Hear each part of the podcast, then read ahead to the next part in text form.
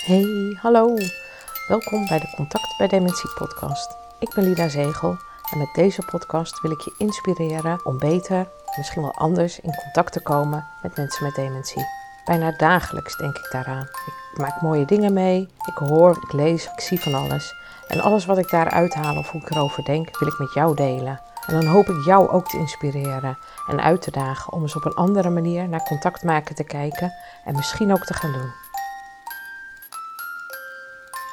Hey, hallo? Ja, daar gaan we weer.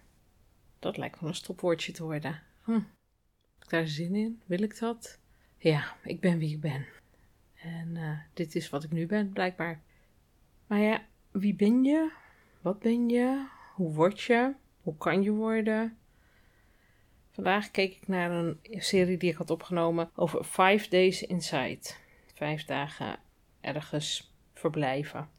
En in dit geval was een presentatrice, Geraldine Kemper, die was vijf dagen bij mensen met jong dementie in het verpleeghuis verbleven. En ik heb daar toch wel met verbazing naar gekeken, verwondering. Nou ja, van alles wat je kunt bedenken kwam natuurlijk bij mij ook wel voorbij. Wat ik dacht was, ja wat fijn dat je dat kan doen en dat je daar een televisieserie over kan maken. En dat je in dit geval vijf dagen met een crew want er is iemand om te filmen, er is iemand om, om dat allemaal in elkaar te zetten natuurlijk. Dus er zit een hele productie achter. En dat je dan vijf dagen in zo'n verpleeghuis kan blijven. En dat je er ook een mooie reportage van kan maken.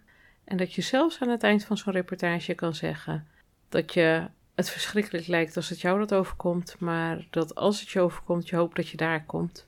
Ja, dan heeft zo'n organisatie, de Zorgboog, heeft dat ook heel goed gedaan door je daar dan toe te laten en mee te laten kijken in de keuken. En wat ik zag was ook echt wel heel liefdevol en heel mooi ook. Maar ook heel moeilijk en heel verdrietig om te zien dat mensen die van mijn leeftijd of nog jonger zijn, al in een verpleeghuis zitten en dan al behoorlijk ziek zijn, dan behoorlijk veel last hebben van de dementie. Ze kwam ook binnen en er werd ook gezegd dat mensen steeds eh, dieper verzonken waren in zichzelf. Daar stelde ze ook meteen een vraag over. En koppelde daar de conclusie aan dat ze steeds minder zichzelf zijn. Dat vind ik altijd zo lastig, want ben je, ben je minder jezelf of zit je meer opgesloten? En ik heb ooit een boek gelezen en ik moet hem ergens hebben staan, maar mensen die me kennen weten hoe ongelooflijk veel boeken er bij ons in huis staan. Volgens mij heette die Dieter Soller, die een boek had geschreven die opgesloten zat in zichzelf. En dat kwam dan door autisme. En dat er, doordat er mensen waren geweest of iemand was geweest die daar doorheen was gekomen, was hij zeg maar uit, uh, uit zijn schulp gekomen, zal ik het zo zeggen. Dus minder verzonken geweest. En daar moet ik altijd aan denken als ik in de buurt ben bij mensen met dementie, die dan zo diep naar binnen zitten. Als er dan wordt gezegd, ja, die zitten zo opgesloten, daar kom je niet bij. En dan denk ik, daar kom je niet bij. Ik heb ooit een verhaal geschreven voor Libelle, om, tijdschrift Libelle, om te laten zien dat het niet altijd heel erg verschrikkelijk is. Dat mensen er ook wel een soort van. Het is ook wel goed. Ze vinden het ook wel goed als ze diep verzonken zijn. Dus ja, nou ja. Um, ik vind het ook wel lastig, want ik vraag dat aan mensen en ik probeer daar een antwoord op te krijgen. En je weet nooit zeker waar je het antwoord op krijgt. Dus mocht ik, bij deze, mocht ik ooit dementie krijgen, dan wil ik zoveel mogelijk blijven delen over hoe ik me voel en wat ik vind en wat ik denk. En als ik dat niet meer uit mezelf kan doen, dan hoop ik dat andere mensen daarnaar vragen en dat ik heel veel kan vertellen over hoe ik het ervaar en hoe ik het zie. Want het is natuurlijk ongelooflijk leuk als er iemand vijf dagen bij je komt wonen. Het is ook heel mooi als een Teun Toebus die in een verpleeghuissituatie woont en dat ook in het buitenland af en toe gaat doen dan andere dingen kan zien en kan laten zien en kan laten ervaren. En eigenlijk zou iedereen die in een verpleeghuis werkt, gewoon daar ook een paar nachten moeten verblijven. Gewoon eens voelen hoe het voelt om daar te zijn. En dat er van alles voor je gezorgd en geregeld wordt. Maar goed, dan gaan we natuurlijk zeggen te druk, daar hebben we geen tijd voor. Ik denk dat het alleen maar tijd op gaat leveren op het moment dat je gaat ervaren hoe het is om daar te verblijven. Maar goed, terug naar Five Days Inside en wat ik zag hoe Geraldine zich daar door um, bewoog in dat verpleeghuis. Het viel me wel op dat ze meteen heel veel vragen stelde. Natuurlijk een enorm levendige persoon die gretig was ook en van alles wilde weten. En ik zag er gaandeweg ook wel wat veranderen. Dat ze eerst wat langer wachtte tot ze naar binnen ging bijvoorbeeld. Maar het niet op een gelijke hoogte gaan zitten met iemand en op die manier het gesprek voeren, maar daar blijven staan. Of nog achter iemand zelfs al praten. Terwijl de dochter op, op visite is en dan de dochter aanspreken.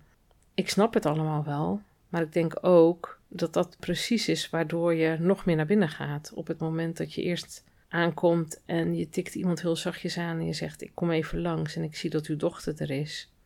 ga even kennis maken. Dat is al wat anders dan dat je zegt van hé hey, hallo, ik ben er en je staat nog achter iemand en je gaat dan vervolgens wel in gesprek met die dochter. Wat ik opvallend vond was de liefde die ik zag tussen mensen. Dat mensen bijna wel dagelijks bij hun geliefde op bezoek komen. En Geraldine vroeg van alles uh, aan een man en een vrouw. De vrouw had dementie. En toen zij binnenkwam was die vrouw heel veel aan het lopen.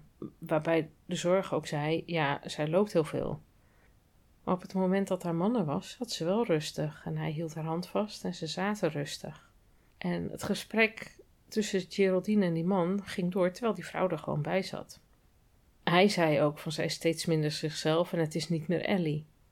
En er zijn geen gesprekken meer. Nee, dat geloof ik, dat die gesprekken er niet meer zijn. Maar ik denk nog steeds dat van binnen, net zoals die Dieter Zoller, dat ze nog steeds Ellie van binnen zit. Ook al denk je dat het alleen nog maar een omhulsel is. Want op het moment dat je dat gaat denken, ga je ook iemand zo behandelen. En zo stelde Geraldine dus ook allerlei vragen aan eh, de man van die vrouw met dementie. Toen zei ze ineens, ze heeft tranen in haar ogen. Denk je dat ze begrijpt wat ik vraag? En die man die zegt, ja, dat weet ik niet. Ik weet het niet. Ik vond het wel heel mooi om te zien hoe zij uh, wegliep. En dat ze zei van, nou, ik denk dat ik jullie even met rust laat. Dan ga ik even weg. En dat ze tegen de cameraman zei, ik zag toch dat het aankwam dat vond ik wel heel erg mooi. En ik begreep ook dat ze later zei van ja, wij leven per dag. Want ze had ook gevraagd aan iemand van nou, hoe, hoe kijk je naar de toekomst? Ja, wij leven per dag. En een andere vrouw van een man met dementie. En die zei, het leven is tot stilstand gekomen. Van hem, maar ook van mij. En we leven in het hier en nu. Het is in het hier en nu. We hebben geen plannen meer. En ik ben dankbaar voor wat er wel is en voor wat er was. En dat is zo mooi om te zien. Dat denk, dat is volgens mij ook waar het om gaat. Dat je dat moet kunnen zien te bereiken. En ik weet hoe moeilijk dat is. Ik begrijp ook hoe moeilijk dat is. En deze vrouw kon het ook heel mooi aangeven. Ze kreeg dat compliment ook van Geraldine. En zij zei toen ook: Ja, maar dat is al een proces van jaren. Want we hebben natuurlijk eerst vier jaar het thuis ook allemaal meegemaakt, totdat het thuis allemaal niet meer kon. Dus dat kan niet zomaar door die knop om te kunnen zetten. En ik hoop zo dat iedereen die dit meemaakt, dat kan ook en dat gaat bereiken en dat gaat beseffen. Want dan is er veel meer rust en veel meer ontspanning. En dat zag je ook in die contacten met die partners die dat veel makkelijker konden ook. Ja, het was ook wel mooi om te zien hoe bewust zo'n presentatrice als een Geraldine ook ineens werd. Dat ze zegt van, ja, ik zit met jou te praten, jij bent een dochter wij, wij schelen niet zoveel in leeftijd. En jij, jij bent hier voor je moeder. En jouw moeder doet mij aan mijn moeder denken. En dat had mij ook kunnen overkomen. Nou, op het moment dat je dat soort dingen kan beseffen, dan hoop ik dat je ook meer waarde aan je leven kan toevoegen door daar ook bewust mee om te gaan. En dat was ook wat er ja, eigenlijk non-verbaal ook wel verteld werd en gezegd werd. Dankbaar zijn voor wat er wel is. En dankbaar zijn voor wat je gehad hebt, voor wat er was. Een van de moeilijkste vragen die ik vind om te beantwoorden is als mensen op me afkomen en vragen: Hoe gaat het?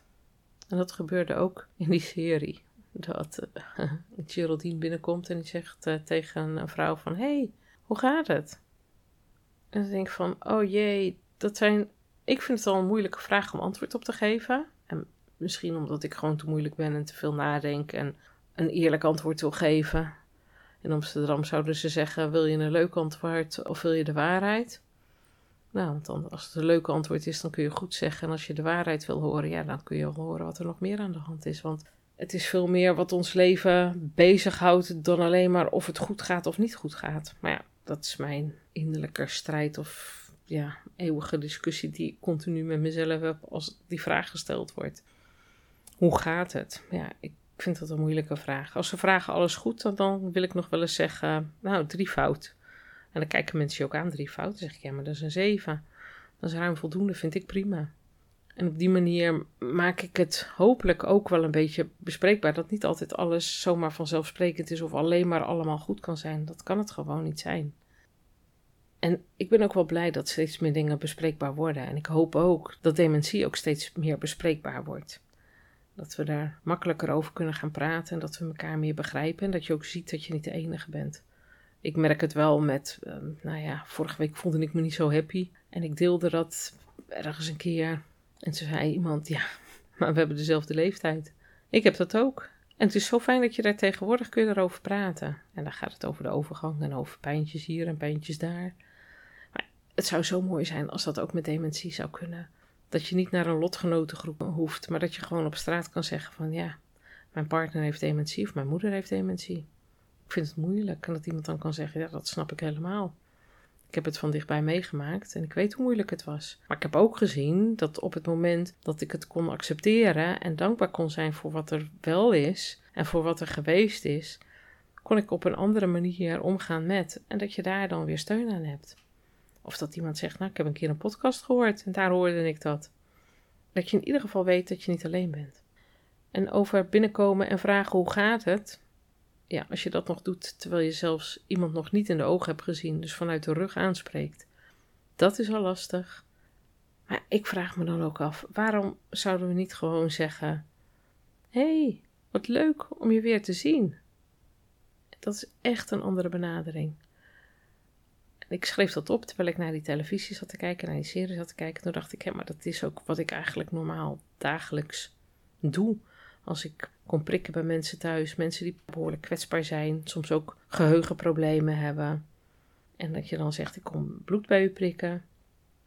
En dat ze je dan aankijken en zeg ik, ja, ik ben hier eerder geweest. Ik vind het echt heel fijn om u weer een keer te zien. Hoe gaat het toch met u? Dat is wat anders dan alleen maar te zeggen, hoe gaat het?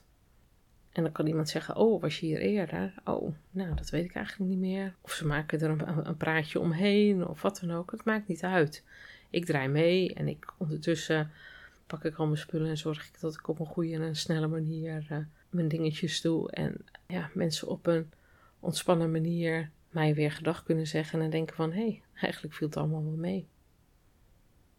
Want oh jee, als je toch geheugenproblemen hebt en je weet niet precies wat je te wachten staat en er komt ineens iemand en die komt dan ook nog binnen en je vertrouwt het allemaal wel, maar het is niet niks wat je dan allemaal overkomt.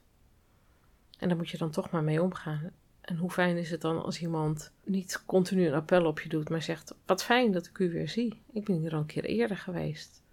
En het gebeurt me regelmatig dat mensen dan zeggen: Ik kan het me niet herinneren. En zeggen: Nou, dat geeft ook helemaal niet. Ik vind het in ieder geval fijn dat ik hier weer een keertje ben. En zeg ze: Ja, dat denk ik ook wel. En je hebt andere gesprekken. En het is gewoon zo fijn om dan ook die openheid te hebben en te kunnen delen van wat je zelf ziet en wat je merkt en wat je doet. En toevallig dat ik dat van de week ook had, dat een dochter zich zorgen maakte bij de moeder.